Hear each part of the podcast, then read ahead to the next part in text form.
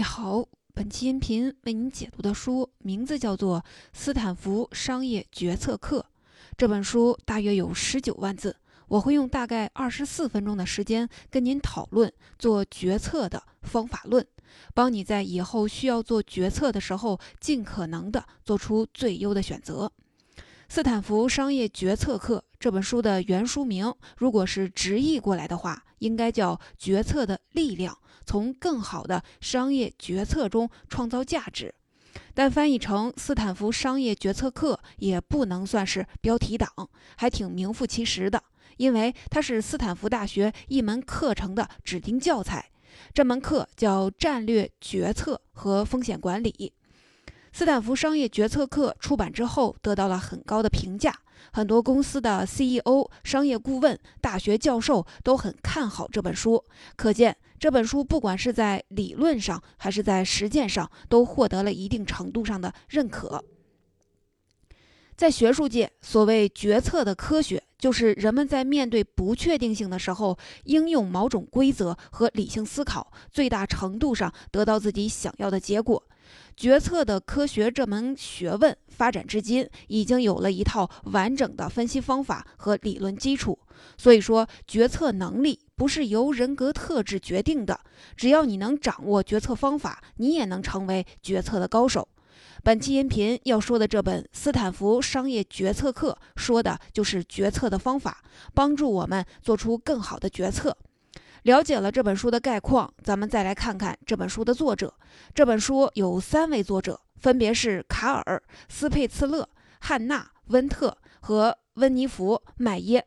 这三位作者都是知名战略决策咨询机构的创始合伙人，职位最高的是卡尔·斯佩茨勒，是这个机构的主席兼 CEO，在咨询和教育领域从业了四十多年。这三位作者帮助世界各地很多领导者做出了很多优质的决策。长期的实战经验让他们决策理论不断的完善升级。他们每年平均要举行三十六个讲习班、十五场行业的演讲。《斯坦福商业决策课》这本书就是他们决策理论的精华。了解了这本书和作者的基本情况，下面我就分两部分来给您详细的解读这本书的内容。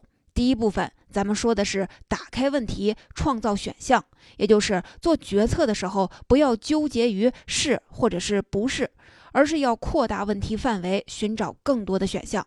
但面对一些更复杂的局面，光打开问题是不够的，你还要在众多的选项里做出选择。怎么选呢？这就是咱们第二部分要说到的内容。在音频的结尾，我还会把这本书关于决策的所有认知和方法列出一个清单来给你，方便你在下一次做决策的时候参考。第一部分，咱们就先来打开问题，创造选项。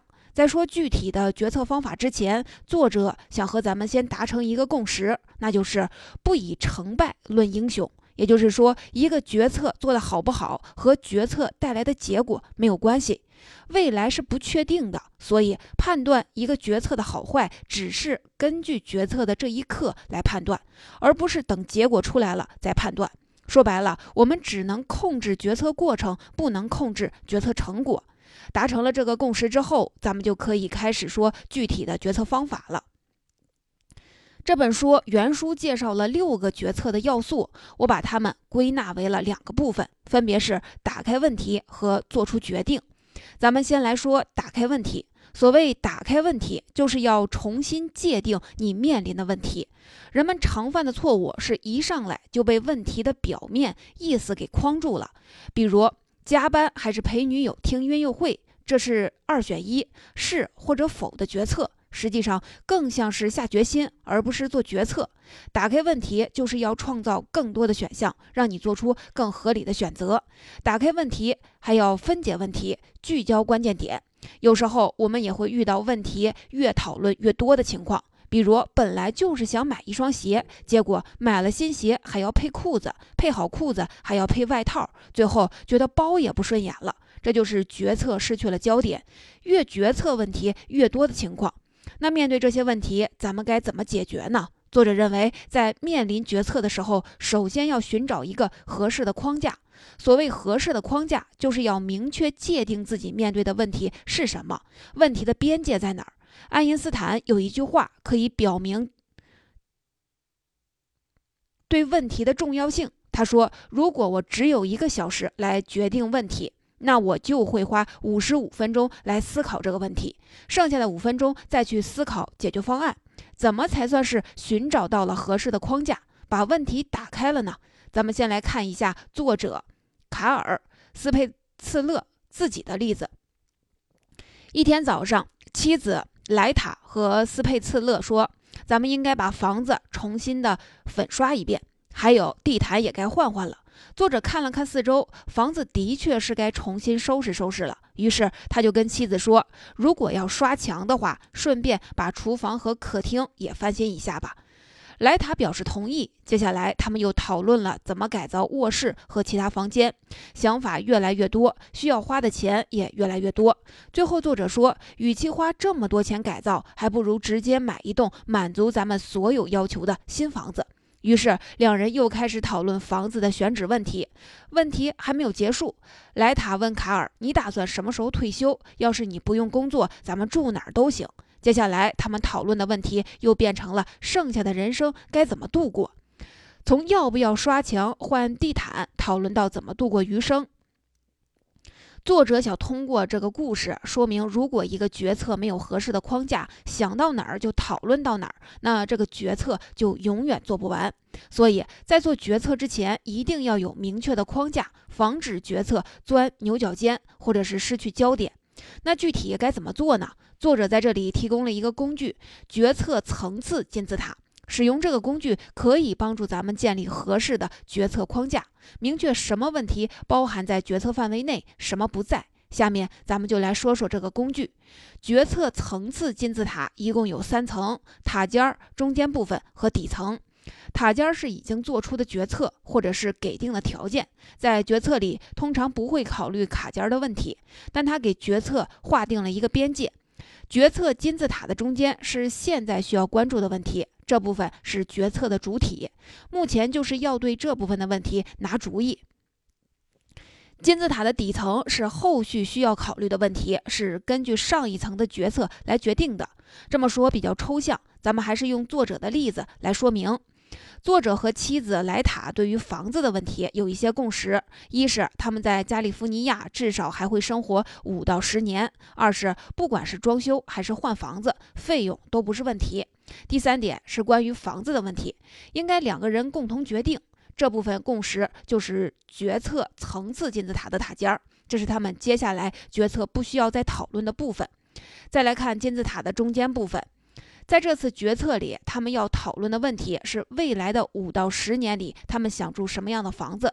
是改造房子还是搬家？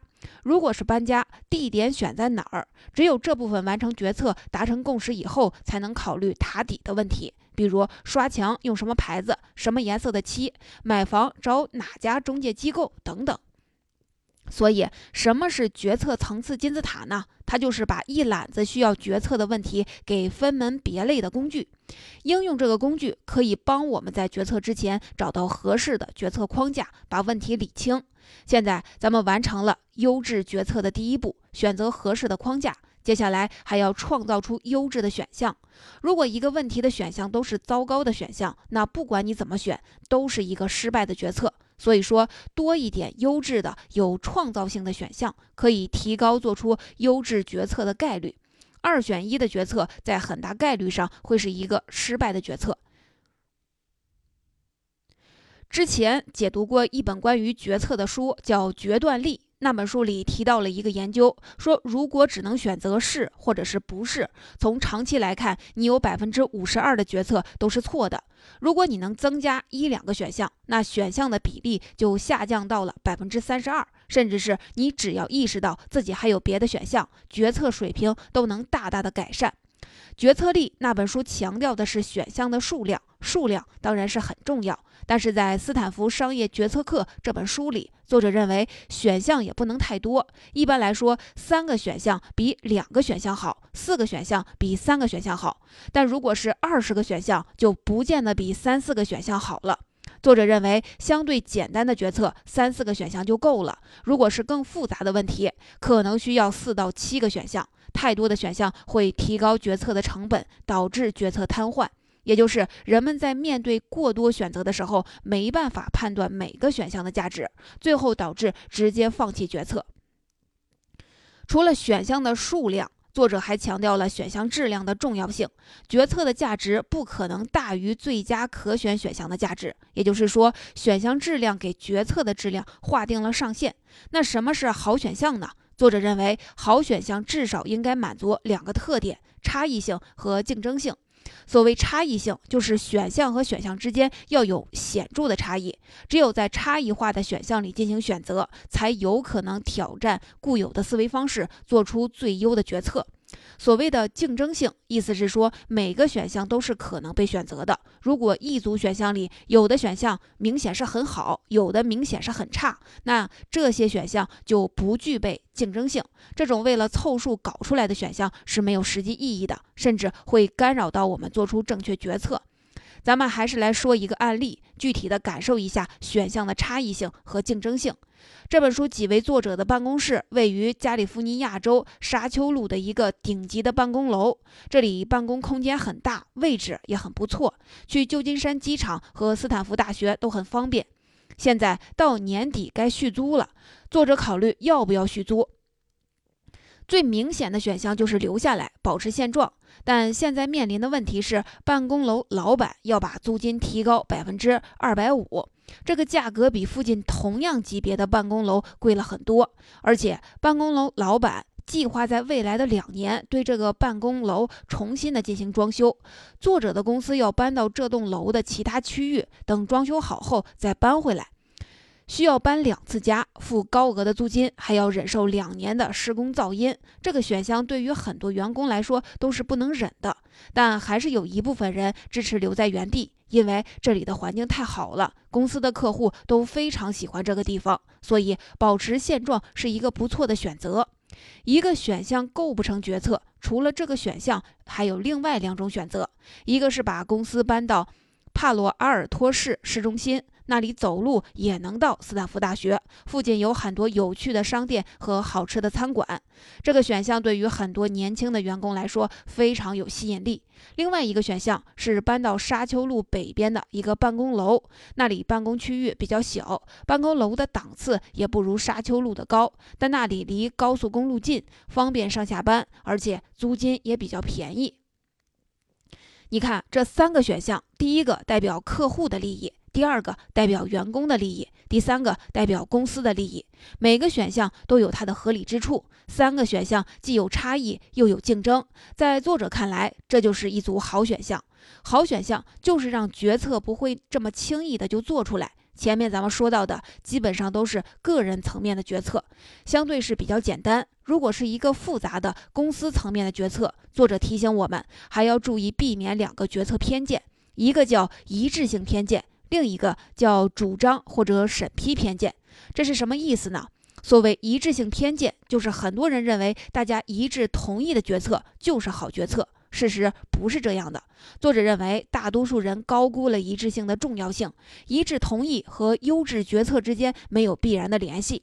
如果是决策要付诸行动，一致性是一件好事儿，它可以提供一致的目标，让大家力往一处使，提高决策落地的效率。但在决策过程中，一定要避免过早的达成共识。很多人迷恋一致性，实际上是因为害怕冲突。当团队追求一致性的时候，所有人都不敢作声，不敢发表自己的意见。这种情况会错过很多好的想法。作者认为，想要防止一致性的偏见，就要鼓励建设性的冲突。只要不是人际冲突，就可以让人们放开了去争论，避免过早的达成共识。那什么是主张或者审批偏见呢？很多大公司都有这种流程。就是公司把问题指派给某个小组，让他们寻找问题的解决方案。小组找好方案之后，提交审批机构，审批机构要么同意，要么否决。这个过程看起来很合理，但实际上会导致两个问题。作为提出解决方案的主张者，小组会很自然地认为方案通过审批就是方好方案。如果被拒掉，就是一种失败。这种认识必然会导致小组会全力的维护自己的主张，这时候免不了会带着偏见去选择数据、评估提案。小组即便发现了另外一个同样有竞争力的备选项，他们也不会提交上去。咱们刚才说了，好选项要具备竞争性。但是在这种主张或审批的模式下，小组提供的选项很难实现竞争性。再来看审批机构，他们面对提案，如果不提出点意见来，就有可能会被当作是失职。所以，作为审批者，他们会被提案提出非常尖锐的质询。有时候，这些质询已经不再是为了完善提案了，很有可能就是为了驳倒这个提案。主张或审批偏见会让决策动作变形，让决策的参与者都全力地捍卫自己的主张，而不是提出更好的解决方案。作者认为，化解这种偏见的方法就是把主张者和审批者之间的人际竞争转移到选项与选项之间的比较上，鼓励员工对选项进行探讨，并且鼓励各种选项之间互相借鉴。以上就是做决策的第一步。打开问题，首先要选择合适的框架，用决策层次金字塔把问题的范围定义清楚。很多时候，问题描述对了，解决方案也就有了。其次是要创造多个选项，但要注意，不要为了追求数量而放弃质量。好的选项有两个特征：一是差异性，二是竞争性。如果是公司层面的复杂决策，还要注意避免两个偏见：一致性偏见以及主张或审批偏见。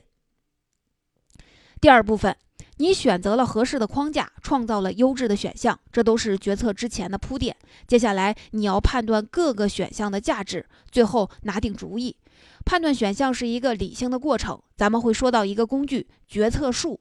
拿定主意之后，决策还没有结束，还要验证决策的合理性，最终要把决策落实到行动上。咱们先来说决策树。所谓的决策树，就是一种把决策节点画成树的辅助的决策工具，一种寻找最优方案的画图法。决策树是一种需要画图的工具，原书里面有图片的辅助，所以决策的分支特别的多，用音频可能表述不清楚，咱们就把案例来简化一下，重点把这个原理说明白。咱们来看书里的例子，迈克尔是一家公司的中层领导。他现在收到了一家来自创业公司的邀请，他正在纠结要不要辞去现在的工作，加入创业公司。这是一个重要的决策，可能会影响他的后半生。迈克尔决定使用决策树来辅助他做这个重要的决策。迈克尔在纸上画了两个树杈，第一个树杈上写去创业公司，第二个树杈上写继续现在的工作，这就分成了两种情况。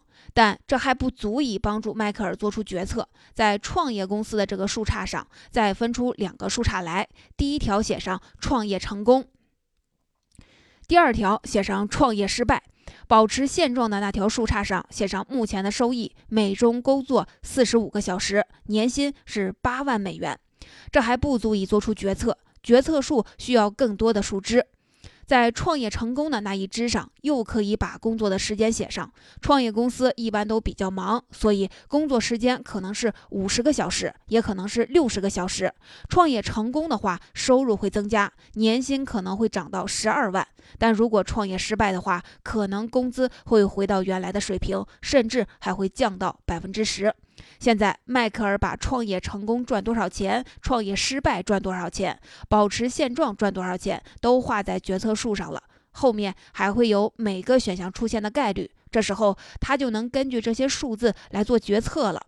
根据决策树的推演，虽然创业公司成功的概率很低，但即便是失败了，迈克尔也能接受原来的薪资水平。所以，迈克尔决定选择加入创业公司。决策树的意义在于把所有的选项都摆在了台面上，然后对他们进行概率上的分析。如果所有选项只是停留在大脑里，很难避免会出现遗漏的情况。那是不是一个决策就完成了呢？并没有。作者认为还有最后的一步。验证和行动，所谓的验证就是验证你最终的选项到底是不是一个最优的选择，行动就是执行你的决策。咱们先来看验证，作者给咱们提供了一个决策的自检清单，也就是说，在你拿定主意选择一个选项之后，要用这个清单里的问题来考验一下你的决策。这个清单里有五个问题：第一，为什么这个选项优于其他的选项？第二，这个选项经得起推敲吗？如果有新的变量，它会怎么样？第三，有没有一种组合能把其他选项的优点也综合起来？第四，有没有把问题过于简单化？第五，回过头去再看看决策树，每个选项的不确定性正确评估了吗？作者建议，在每一次你做选择完成后，都要对照着这个清单，把你的选择再检查一遍，这样可以尽可能的避免出现错误的决策。听完这个清单，你可能记不住，不过不要紧，我会把它放在音频下方的文稿里。等你真的要做决策的时候，一定记得把它拿出来，接着按照这个清单，再把要做的决策检查一遍。对照自检清单检查完自己的选项之后，如果没有问题，一个决策在思维层面就算是完成了。为什么说是在思维层面呢？因为做决策的最终目的是要落实成行动的。作者给完成决策下了一个定义，非常的精辟，是这么说的：只有资源不可撤销的分配到行动中，决策才算是真正完成了。换句话说，如果没有行动，决策里潜在的价值就不可能实现。前面咱们说的都属于决策的思考层面，它只是完整决策的一个部分，另外一部分是行动。一个完整的决策过程是要思考和行动来回切换的，最终完成的。比如你决定要买一个房子，这是思考；去看房，这是行动；回家以后对比各个楼盘的优劣。这是思考，签合同付首付，这是行动。从思考切换到行动，并不总是顺畅的，尤其是重大的决策，涉及到的利益巨大，更是会让人犹豫不决。决策容易，行动难。但是没有行动，决策里潜在的价值都不可能实现。所以说，一个完整的决策一定要付诸行动。以上就是本期讲的第二部分内容。咱们说到了一个决策的工具——决策树，它是一种辅助咱们来做决策的画图工具。在用决策树做出选择之后，一个决策还没有完成，你还要最后用自检清单进行评估，完成最后的百分之一。决策不仅仅是一个思考的过程，一个决策最终必须要付出行动，才能实现决策的潜在价值。从选择合适的决策框架到创造优质的选项，再用决策树对优质选项。向进行判断、选择，到最后的检查决策、落实决策，这就是一个完整的决策过程。说到这儿，这本斯坦福商业决策课就给您讲完了。我们用一个清单来回顾一下本期音频的知识要点。第一，在学术界，所谓决策的科学，就是人们在面对不确定性的时候，应用某种规则和理性思考，最大程度上得到自己想要的结果。决策的科学这门学问发展至今，已经有了一套完整的分析方法和理论基础。第二，决策不以成败论英雄。一个决策做得好不好，和决策带来的结果没有关系。未来是不确定的，所以判断一个决策的好坏，只能是根据决策的这一刻来判断，而不是等结果出来了再判断。第三，在面对问题的时候，不要急着站队，不要一上来就考虑我要选择哪一个，而是首先要定义问题，要明确自己的目的，扩大这个问题的范围。很多问题表述清楚了，解决方案自然也就出来了。第四，做决策不是下决心，决策必须要有多个选项。如果二选一，不管你选哪一个，决策失误的概率都是百分之五十以上。第五，决策之前一定要选择合适的决策框架，把问题拆解开来，分门别类的把这些问题装在决策层次金字塔里，然后集中精力的讨论金字塔中间的问题。第六，好选项还应该满足两个特点：差异性和竞争性。差异性说的是选项和选项之间要有显著的差异。竞争性说的是每个选项都是可能被选择的。如果一组选项里有明显的很差，这些选项就没有什么意义，甚至会干扰到我们做出正确的决策。第七，画出决策树，把所有可能的选项、选择的期望值以及对未来不确定性都画出来，把各种选择都摆在台面上，才好做出决策。第八，拿定主意，做出选择之后，要对照自检清单，对选项进行核查，做好最后的百分之一。第九，付诸行动，只有资源不可撤销的分配到行动中，决策才算是真正的完成了。第十，大家一致同意的决策不等于是好的决策。在决策初期，要充分的讨论，避免过早的达成共识。提出选项的主张者和审批选项的审批者之间不应该是对立的关系。好决策关注的重点是事儿，而不是人。